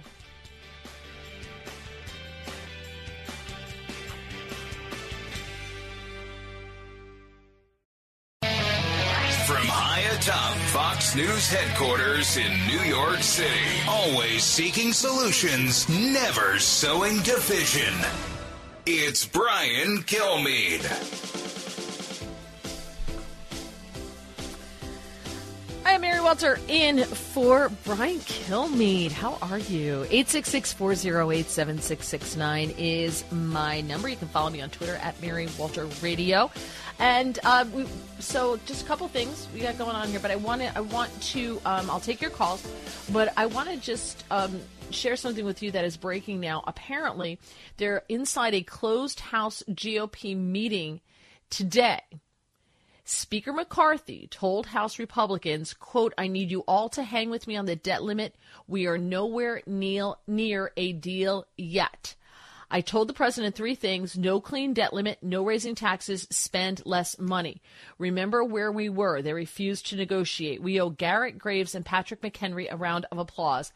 They made a mistake today, meaning the administration, made a mistake to not negotiate. Let's stay strong together. Um, McCarthy also apparently showed a video with a chronology of Democrats saying they wouldn't negotiate. So uh, very interesting, and this is something that I, I I never thought I would see Republicans standing together and standing strong. I don't know. I'm kind of scared because I don't know this. rep- It's it's like when your your significant other suddenly changes their tune and starts doing things like starts doing things you asked them to do or told them was a problem, and they fix it in the relationship. You're like, huh, okay, what's going on? You know, like you're pleased, but you're still a little leery uh, of that. So if you if you want to discuss the debt ceiling, we can do that. And one of the things I want to throw out to you is that. According to an Associated Press NORC Center for Public Affairs Research poll, NORC, um, they did a poll and they found out that 76% believe America's economy is in poor condition, which is insane because a good portion of those people will still vote for the guy who's currently leading the parade. They don't like where the parade's going, but they're still going to vote for the guy who's leading it. Uh, only 24% indicated that the economy was in good shape, and that's down from last month from April. So only 24% think the economy is in good shape. 41% of Democrats say the um, economy is positive. Only 7% of Republicans say that. Only 21% of adults feel the country is going in the right direction. 36% of Democrats and 7% of Republicans. Now, Biden's approval rating, according to this poll, 40%, 75% of Democrats say he's doing a great job compared to 5% of Republicans. I don't understand that because I'm not a party gal. I'm just not. I mean, I like a good party, but I'm not a political party gal. Eh, It's just not the way I, I just I'm just not a joiner when it comes to things like that. So I'm unaffiliated. I am I've never declared a party. When I was 18, I didn't declare it, and still haven't done it to this day. Uh, but I don't understand how someone can say that um, that the, the economy is in the toilet. They don't like the direction the country's going, but they think that the president's doing a good job. It's like, wait, what? How is that happening? That's just such a disconnect for to me. And I asked this on Twitter, and I didn't get any Biden supporters who bit who who answered it. And I said, okay, the president is our employee, right? We pay his salary. And and he is chosen by us. We voted him to do the job and we pay him. So let's we're having our let's say we're having our halfway there, midterm, halfway into your contract employee review. What has the president done in order for you to say, yeah, let's rehire you again. Let's start the paperwork for another four year contract. Not, and I said, and you can't mention, you know, since it's a job interview, job review, you can't mention the previous people who held the job because what they've done has no bearing on what you're doing in the job, right? If you go have a job review at work, you can't say, well, the administrative assistant before me did this, and I think I'm doing better at that than they are. No, no, no, it's not how it works. You have to, you have to tout your own accomplishments and they can't answer the question. So I'm curious as to if you think the economy is in poor condition, and I'm pretty sure where this is going to go. But why do you think there's this disconnect with people where, yeah, the economy's bad, um, overall approval rating uh, for Biden's low, but 75% of Democrats favor his performance. So they think the economy's bad. They don't like the direction the country is going, but they think the guy who's leading it is doing a bang up job. That makes Zero sense to me. 866 408 7669. Now, talked about a, the- a theory that's happening in England with gender affirming affirmation care, and we use that term here, but apparently in a different way. So over there, they had this clinic, the only publicly funded clinic in the country for children, pediatric gender affirming care, and so they would bring children there, and this had been going on for a while, where people inside this clinic were blowing the whistle, saying these kids don't need to have hormone blockers, don't need surgery, don't need to be told that they're trans. They're just gay. But it became more acceptable to have children who were transgendered and not gay. And I don't know if that's because the problem is just easier to say, you know, oh, well, they're gay. It's not as much of my, it's not as much of a, like, oh, my child needs care. Maybe it's not as much virtue signaling, but it's almost trendy. I'm going to say it to be transgender, especially for kids. Not saying for adults, because I think when you're an adult and you go through uh, therapy and all that kind of thing, fine. But I think there's a good portion of kids who are directionless, who are rudderless, who don't don't know where they're going to go once they get out of high school. There's nothing there. Um, kids go through awkward periods in junior high. We all go through it. We all hate our bodies. We all hate the changes that are happening to our bodies. A lot of times it's embarrassing, uh, but that doesn't mean that you just change the body you're in. It's part of growing up. 866-408-7669 in Indiana. Robert wants to discuss that. Robert, you're on the Brian Kilmeade show. Hi. Hello, and thanks for uh, thank you for taking my call. Of course. Um, first of all, I want to say I am a Democrat, and I uh, listen every day. I want to get my news. I want to get all the news. Uh, I'm a moderate. So I I believe in some of the things that you know they say on the show, and uh, there's some things I just don't agree with, but mm-hmm. that's okay. That's why we're Americans. So Uh, can I can I just say to you, mad respect, because I do the same thing. So I I don't want to live in an echo chamber, right? Like I want That's to hear right. what other people have to say. So I give you a lot of respect for for doing that because a lot of people don't, because it's not an easy thing to do. So thank well, you. know, uh, when I was, uh, I'm 59. Um, I'm gay, of course. Um, I voted for years uh, for Republicans in my state who were moderates, but I will have to say those they've disappeared. Mm-hmm. We no longer have that. Uh, it's either all the way to the left or all the way to the right, and I'm really calling on the trans issue. but uh, that's just you know, it's like where's all the you know where's the people that are down the middle? Um, uh, So who do you who do you gone. consider who do you consider down the middle? Um, we had a wonderful Senator, uh, Richard Lugar, mm-hmm. uh, who was uh, the head of the Arms Appropriations Committee, and he was a senior sen- a senator. But but now, who, who do you consider now? He's he's dead, right? Oh God, there's uh, I, the last one was Donnelly from my state, uh, who was ousted by Braun, but Donnelly voted with Trump on some issues. Uh, so you know he's he's the closest thing I could think to a moderate. Okay. But I don't see that anymore. Mm-hmm. Um, and and that's where I have a problem uh, because I'm not all the way to the left. I'm also, I'm, you know, AOC is in that case to me. Uh, if she was in my state, I don't. She couldn't. Well, we're we're Republican. Uh, she couldn't get uh, booked in a phone booth. Uh, but um, I, I just don't see. Uh, Evan Bayh was also a moderate. Right.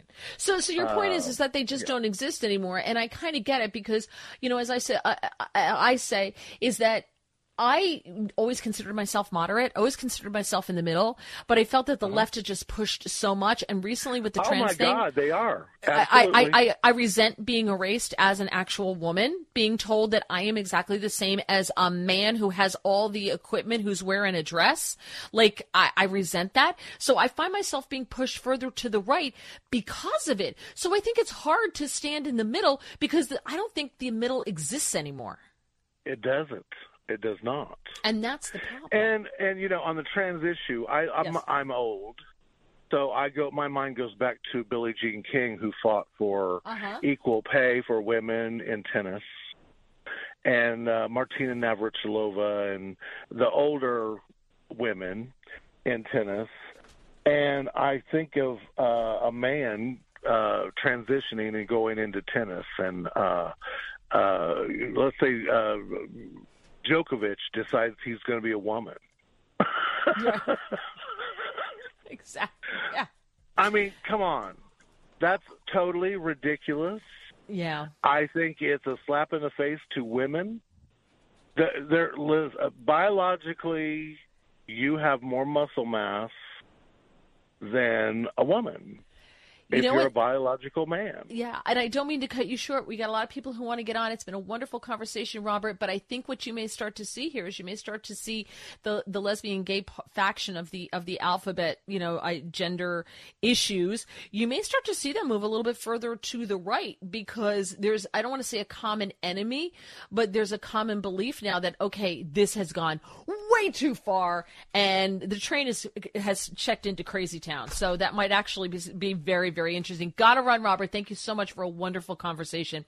Uh, let's, you know what, Bob, hang on. I'm going to come to you next. Hold on. Don't go anywhere. If you want to get in here, 866 408 7669. I'm Mary Walter, and you're listening to The Brian Kilmeade Show. Giving you everything you need to know. You're with Brian Kilmeade.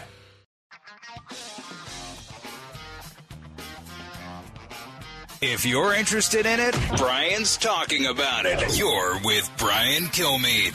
It is wrong to swim on the men's team for three years and then switch to the women's team and win the women's national championship.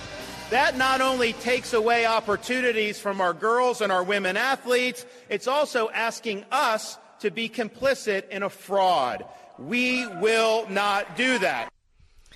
That is Governor Ron DeSantis on transgender athletes competing in women's sports, which you're seeing more and more of. And you're starting to see women push back against this. It's just one of the things that we're talking about. Uh, if you want to weigh in, 866 408 7669. We're also talking about uh, the debt ceiling. I don't know. I'm, I'm not afraid of defaulting. I'm just not. I just don't think it's going to be plagues of locusts and frogs falling from the sky and, you know, millions of people losing their jobs. I, I just think it's a scare tactic. They, they use scare tactics so much that I just don't believe them anymore. I just don't. I'm like, eh, let's see what happens.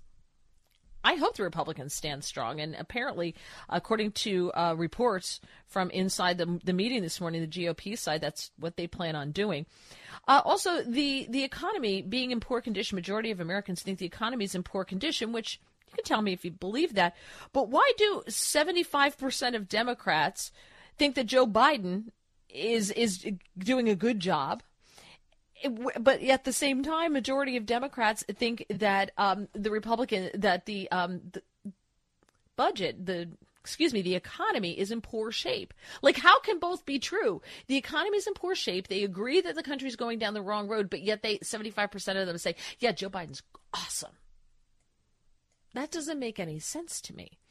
866-408-7669 and sanctuary cities a lot of things going on that we're talking about. Let's go to palm coast florida. Bob on wokv bob you are on the brian kilmeade show. Welcome. Thank you very much. Um, a simple point i just want to make is um, you know we have the olympics and we also have the special olympics. You know why can't we try to find a middle ground and call it a transgender olympics something of that nature. Um, because when women go and play in male sports, it uh, um, makes any girl growing up feel unworthy. I mean, 2023 Women's Award was given to a biological male. Miss University, biological male. It just kind of makes girls growing up feel like they can't accomplish anything, and that's far from the truth all excellent points. Did you ever notice? I always say to people who are like, "Oh, there's no difference." Like, if there's no difference when a biological male goes and plays in women's sports, why don't we see biological women entering men's sports and winning? Correct. Why, why doesn't that happen? I agree with you. It doesn't happen because they know there's a difference. But here, so do you think the tide is turning though? Because I, I, go back to this um, story out of Colorado where uh, a woman, Leslie Mumford, started transitioning in 2017. By the way, married to a woman. So now he is a she and is married to a woman. So does that make her a lesbian? I have no idea. I don't. I don't know how to. I can't. My brain cannot follow the flow chart. But there was a separate category for transgender racers. And still, she chose to enter the woman's category. And this is someone who led a SWAT team. This is not a an effeminate man at all. And beat the, the beat the first woman, number the woman who came in number two, the biological woman, by 17 minutes. So none of the uh, women who who won the biological women would stand on the podium. So she stood there by herself. Leslie Mumford stood there by herself. Well, so is the pendulum swinging? They're rules faults, I believe. You know, they're being pressured by you know the powers that be um, to allow that to happen. Um, you know, that's the organization's fault. You know, what if Mike Tyson decided to step out of retirement and identify as a female? He'd still be the champ. You know. right. Yeah, and you you sometimes see that with some of these boxing matches where or these uh, MMA type things where they, the, they have a women's division and then a dude shows up and it just just towers over them. You can't have it. It can't be. Uh, Bob, thank you so much. Enjoy sunny Florida.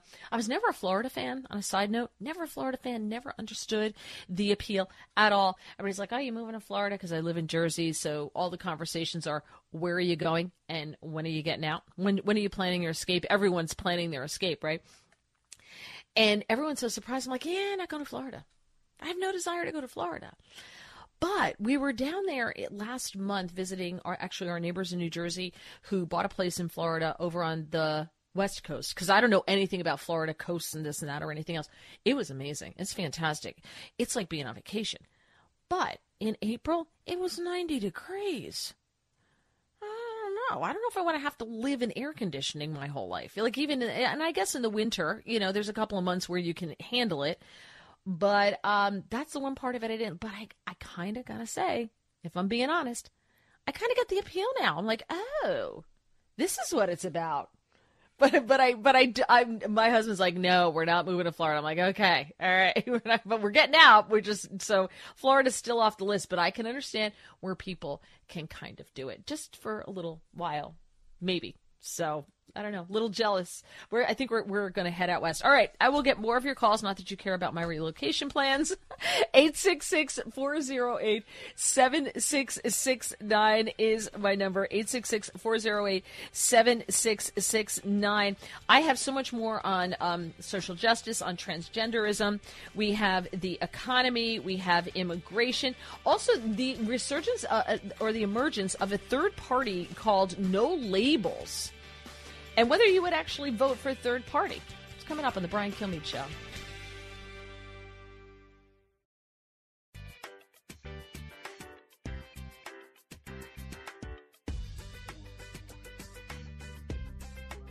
Radio that makes you think. This is the Brian Kilmeade Show. We are advising African Americans and others that if you travel to Florida, beware that your life is not valued, that we have a political landscape that could cause harm we were just talking about Florida. Look at that. Derek Johnson on CNN, Derek Johnson being the president of the NAACP. They actually issued a travel advisory for the state of Florida on their web page saying Florida is openly hostile towards African Americans, people of color, and LGBTQ plus individuals. Before traveling to Florida, please understand that the state of Florida devalues and marginalizes the contributions of and the challenges faced by African Americans and other communities of color.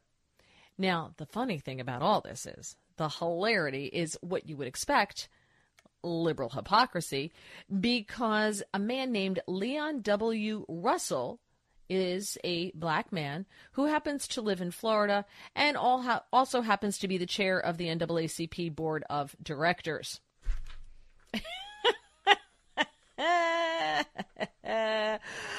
Hilarious. Um, let's let's hear some more. So, so here's part of the reason that I think this is happening. It's because listen to this. This you you've got and I've said this all along, and you start to see it happening. I think Donald Trump started this with the movement courting the black vote and and blacks and Hispanics and reaching out to them and saying, "Look, your values align with ours more so than they align with the Democrats because the Democrats have moved so far to the left. I do think they've pushed the Republicans far further to the right as well, but I think what's happening is the middle's getting squeezed, and I think more people are choosing to move to the right than to the left. Here's more of Derek Johnson on CNN it's cut nine, Eric, uh, and and says maybe maybe could this possibly hear this about could this possibly be the reason why they don't want black people to go to Florida? 13% of the black population is no small feat uh, for a Republican candidate there in Florida. Well, I have never seen an accurate exit poll in 30 years, nor have you, nor have that network, and I'm surprised you will repeat an exit poll number. Exit polls are historically wrong and misleading. Mm-hmm. So it's that also Derek Johnson on CNN. And so it's not because you're starting to see an uptick in the African American community starting to side with Republicans in exit polls. Who did you vote for on a local level, state level? Uh, it's not because of that. No, no, no, no, no, no. It's because you know um, it's a terrible, horrible place to live, except for the guy who's the chair of the uh, board of directors. It's it's fine for him there. Um, he was on MSNBC, The ReidOut. Oh Lord, and um, he he talked about this, uh, and he said that um, he you know it was pointed out that he currently lives in the Tampa Bay area area. And he said the chairman of the it was said that the chairman of the NAACP lives in Tampa Florida. True leadership is being willing to do what you ask others to do. Time to step up and move. This is the Florida Republican Party chair Christian Ziegler pointed that out and offered to say if you think our state is so bad the Florida GOP will will pay you to leave now which is hilarious so in his defense leon russell is pushing back against that and on the ReidOut with joy reid said we're not telling people to move we're just telling them to be careful if you're from out of state that you know what you're getting into so I'm comfortable here. It's okay. It's just so we didn't tell anybody to move out of the state. So that's how he's getting around it. We're just warning people who come to the state to be careful. Mm-hmm. Sure you are. All right. Uh, talking about a third party, Brian in Newtown, North Dakota. You are on the Brian Kilmeade Show. Hi, Brian. Well, hello. How you doing there today, Barry? I'm doing great, thank you. How's North Dakota? Well, I tell you what, I've recently, you guys know me from North Dakota, but I've moved from North Dakota. I'm actually sitting in the Ohio River Valley at the moment. Oh, good so for you. Beautiful, Okay. absolutely gorgeous spring. So Wonderful. But, uh, yeah, Well, yeah. Really. you wanted to talk about the doing. third party, and there's actually a group called No Labels that is saying they're the voice of the common sense majority, and they're looking to get um, a, a a slate, a president and vice presidential candidate in every state composed of people that they describe as moderates, like a Larry Hogan, like a Joe Manchin, those people that they say are moderate. What say you? Well, I think it's a great idea because, first of all, our founding fathers were adamantly opposed of a two-party system. Uh, Thomas Jefferson and then uh, Thomas uh, Paine and also Alexander Hamilton all echoed the point that uh, to become, if the, the greatest danger to the republic is that it would become a two-party system. And this is why they put three branches in government Yes. in order to create a balance. The moment you pull down to two, now you have it's much easier to control the masses by deception on either side. So you create your call it your your globalists, call it your um, deep state or whatever else, then operates in the middle, and basically just uh, uh, manipulates either side to their to their benefit. So um, that is the whole point of it is that we actually require to be a, um, a three party or more system. And uh, it is the greatest danger, the Republic, and we're seeing that right now. They knew So- the hearts of men. Who Yeah, would you who would you want to see though on a moderate ticket if this group is successful in getting what they say common sense moderate ticket? Who do you think you, they could run that you would vote for? Bipartisan. Whoa, well, let's see here. Bipartisan. Uh, I think on a wow, it, it, it's such a mess in there right now. My personal opinion overall is what we need to do is enact Article Five and start a convention of states, uh, send our Congress back home, and then we the people sort it out from from the state. And each state gets one vote and one vote only uh, that I'm I'm 100% for that, and then be able to create a three-party system from that point. I would call it Liber- uh, Liberty Party, or let's say, for instance, uh, Patriot, but based it on uh, Alexander Hamilton's uh, definition of patriotism, which is uh, that the benefit of the majority outweighs the uh, personal gain uh, of the legislators. Yeah. Um. Well, the, the benefit of the majority. You also have the tyranny of the majority, which is why we have the electoral college, because the cities were controlling everything, and the people who didn't live in cities, um, the farmers, etc., their rights were were were not being their their needs were not being met by the government. It was being run by people in big cities. So I, I think we have to to balance it very, very, very carefully.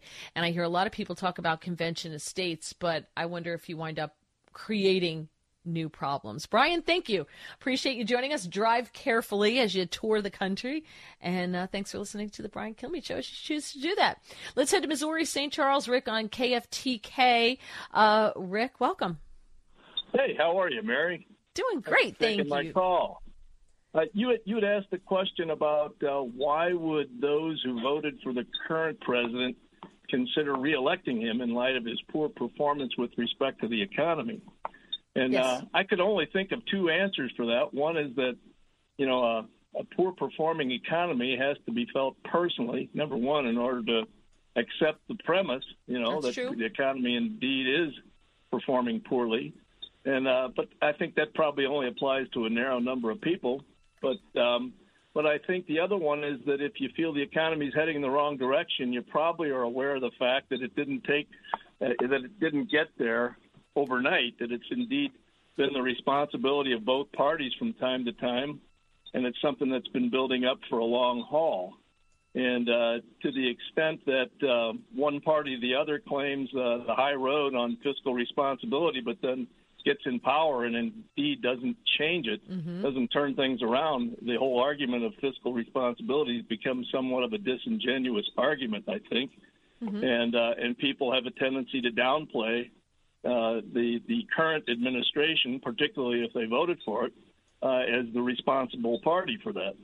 So I, I think that it's something that both parties need to work on because, uh, boy, when I look back over history, it seems to me that every uh, administration that leaves office leaves office with a higher level of debt.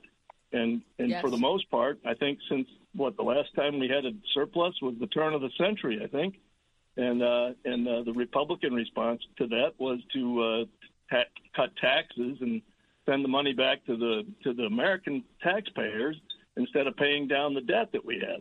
So I, there has to be some course correction, I think, with respect to the economy, and I think it has to be sustained over a longer period of time than just a two, four, or six-year term of, a, of an elected official, but has to be looked at as something this country needs to do and hold steady to for a long time.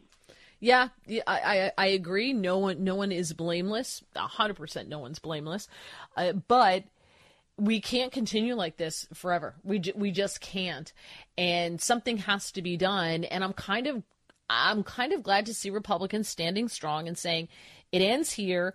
We're not cutting veterans benefits. We're just saying we're not increasing the spending. We're just not going to increase. We're going to keep things where they are, and we're going to make people who are able-bodied actually get a job. Or we're going to cut back on their benefits. This has been done before. It's not controversial. Bill Clinton was the one who started with the back to work thing. You know, he was the one with work requirements, and everybody thought it was a great idea. So why not now? Thank you so much. I appreciate you joining us, Rick. Uh, Julia on Twitter said, uh, in answer to your question, how Democrats say the economy is not good and the country is going in the wrong direction, but that Biden's doing a good job, and why the disconnect? I think they're brainwashed. I think they're indoctrinated. It's interesting because both sides say that, right? The other side is brainwashed. The other side's indoctrinated. But I got to, I, I think, and I have this conversation a lot with people. I think the ability to reason, to think logically, it used to be taught in school. We were never taught what to think, but we were taught how to think. We were taught how to reason.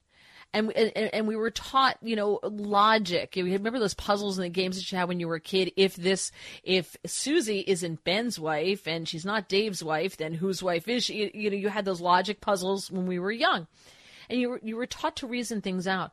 We don't teach that anymore. We, and kids now are being taught what to think. You don't need to reason. You just need to know what to think. This is right. This is wrong. If you feel something is right, then it is right because you have your truth. I hate when people say, well, I understand you're standing in your truth. I'm like, no, everybody doesn't get their own truth. There's truth and there's, and there's false. I mean, it, it's, it's one or you can't have your own truth. You can interpret things the way you want to interpret them. That doesn't make it true. Doesn't mean that that was anybody's intent, but facts are facts. And that's what I think is happening, and you're starting to see that more and more. All right, got to take a quick break. I will get back for more of your calls. 866 408 7669. Mary Walter in on The Brian Kilmeade Show. Both sides, all opinions. It's Brian Kilmeade.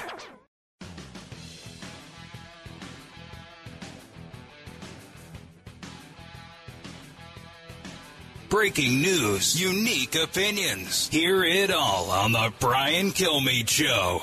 I really appreciate the NAACP's guidance uh, on this issue. You know, I just took my family to, to spring break in Florida recently, and I think about all of the folks who traveled there for sun and joy um, and peace and restoration. And to be reminded that actually this is getting to the point where Florida is about to be a terrorist state to, to many of us here in America. Certainly, as a lesbian, as a black woman, I don't want to have anything to do with the place. That brought to you, those words, pearls of wisdom, brought to you by Democratic strategist Aisha Mills on MSNBC. But yet, she, listen to what she said. She said, I just took my family to spring break in Florida recently. So up until recently, she thought Florida was a great place to go. And I- they travel there for the sun and joy and peace and restoration. Well, that sounds like a great place, doesn't it? But I'm never going back because it's going to turn into a terrorist state. You people make no sense. You're just not serious. You're fools. It's just just buffoonery at this point in the game. It's going to be a terrorist state, except for the board of directors of the NAACP who lives there. Let's head out to Chris in Appleton, Wisconsin. Uh, Chris, oh, you know what? But for, before I head to Chris, Chris, hang on one second, all right? Uh, you've got a point on on immigration. I just want to throw one more thing out there. Um, I want to know, you know, we, Donald Trump rising in the polls, and Representative Comer was on Fox and Friends first, and he said something very interesting. Listen to what he says here, and he claims that Trump is rising in the polls because of the investigations that they're doing into Biden. And I'm curious if that's if you agree with that, because Trump is rising, and I can't figure it out. Here he is. There's no question. You look at the polling, and right now Donald Trump is seven points ahead of Joe Biden and trending upward. Joe Biden's trending downward. And I believe that the media is looking around, scratching their head, and they're realizing that the American people are keeping up with our investigation. And they realize something's wrong here. It's not normal for the President of the United States, children and grandchildren, and in laws and nieces and nephews to receive wires from foreign nationals. That's what we've proven. And we proved that this happened while Joe Biden was Vice President of the United States. So, do you think that that's why Donald Trump's numbers keep going up? Because of the investigations and everything that's coming out about Joe Biden, because I got to tell you, I don't think a lot of people are paying attention to what, what the Republicans are doing. It's not even, it is not carried on the mainstream media. It is not carried on the uh, most of the cable channels, you know, Fox, maybe a couple of others. That's about it. But the vast majority of media not covering the story. So I'll take your calls on that as well. 866 408 7669. Back to Chris in Appleton, Wisconsin. Well, that sounds like a nice place to live. Chris, you're on the Brian Kilmeade Show. Hi. Hi, Mary. It is a beautiful place to live. Um, it's actually the place I settled after living in Jersey for most of my life. And it's good to hear your voice again. Um, Thank you. So I wanted to get on topic with the immigration thing. I've, there's a lot of other topics you talked about. I would love to talk about, but uh, we'll stick with immigration because you're on a short slot. So growing up in Jersey, we had immigrants coming in all the time to work the farms, as you know, and they would come and go, but they would kind of leave a mess. So growing up, we called them geese because they'd fly in, they crap all over the place. Pardon my French, and then they'd leave. Well, now we have to call them dreamers. We have to call them this. We have to call them that. No, they're non-combatant invaders. Plain and simple. That's what they are. Nothing else, nothing more. I have a problem with military age young men who are coming. I keep being told it's women and children, and I'm like, well, that's not any better because they're totally dependent on the system. So I'm not quite sure what they're going to do. But the Democrats, you know, if, if, they say, well, we need them to pick our crops, and because without them we don't eat, and we need them to clean our homes. And I thought it, when I saw that that little presser that they did or that comment that was made, we need them to pick our crops. I'm like, all you have to do is change crops with cotton, and the Democrat Party hasn't changed right? They haven't changed. Um, but it, they need we need to be um, i guess more careful about the people who are coming in here. And i think that that's your point chris. And, and we got to run chris. Thank you so much. I'm so sorry that we have to run. And i don't know if i would relocate out of jersey to wisconsin. I don't know if that's where i would go. I like cheese but i don't know. Um, you know the, the democrat party at its roots still racist am I wrong? If when they say, well, we need them to pick our crops and to clean our homes, we need them to do who's going to do all this work? It's it's it's work that you know the left looks down on because they do look down on certain types of work and say, well, who's going to do it, right? Uh, just a quick plug. Don't forget, I have a podcast tonight, 7.15 Eastern Time. Uh, look for Mary Walter Radio on GETTR or YouTube. We've got some great guests lined up, and the audio will be available on Apple Podcasts and Spotify. Also, uh, don't forget to follow me on Twitter at Mary Walter Radio. I'm back with you on Friday on The Brian Kilmeade Show.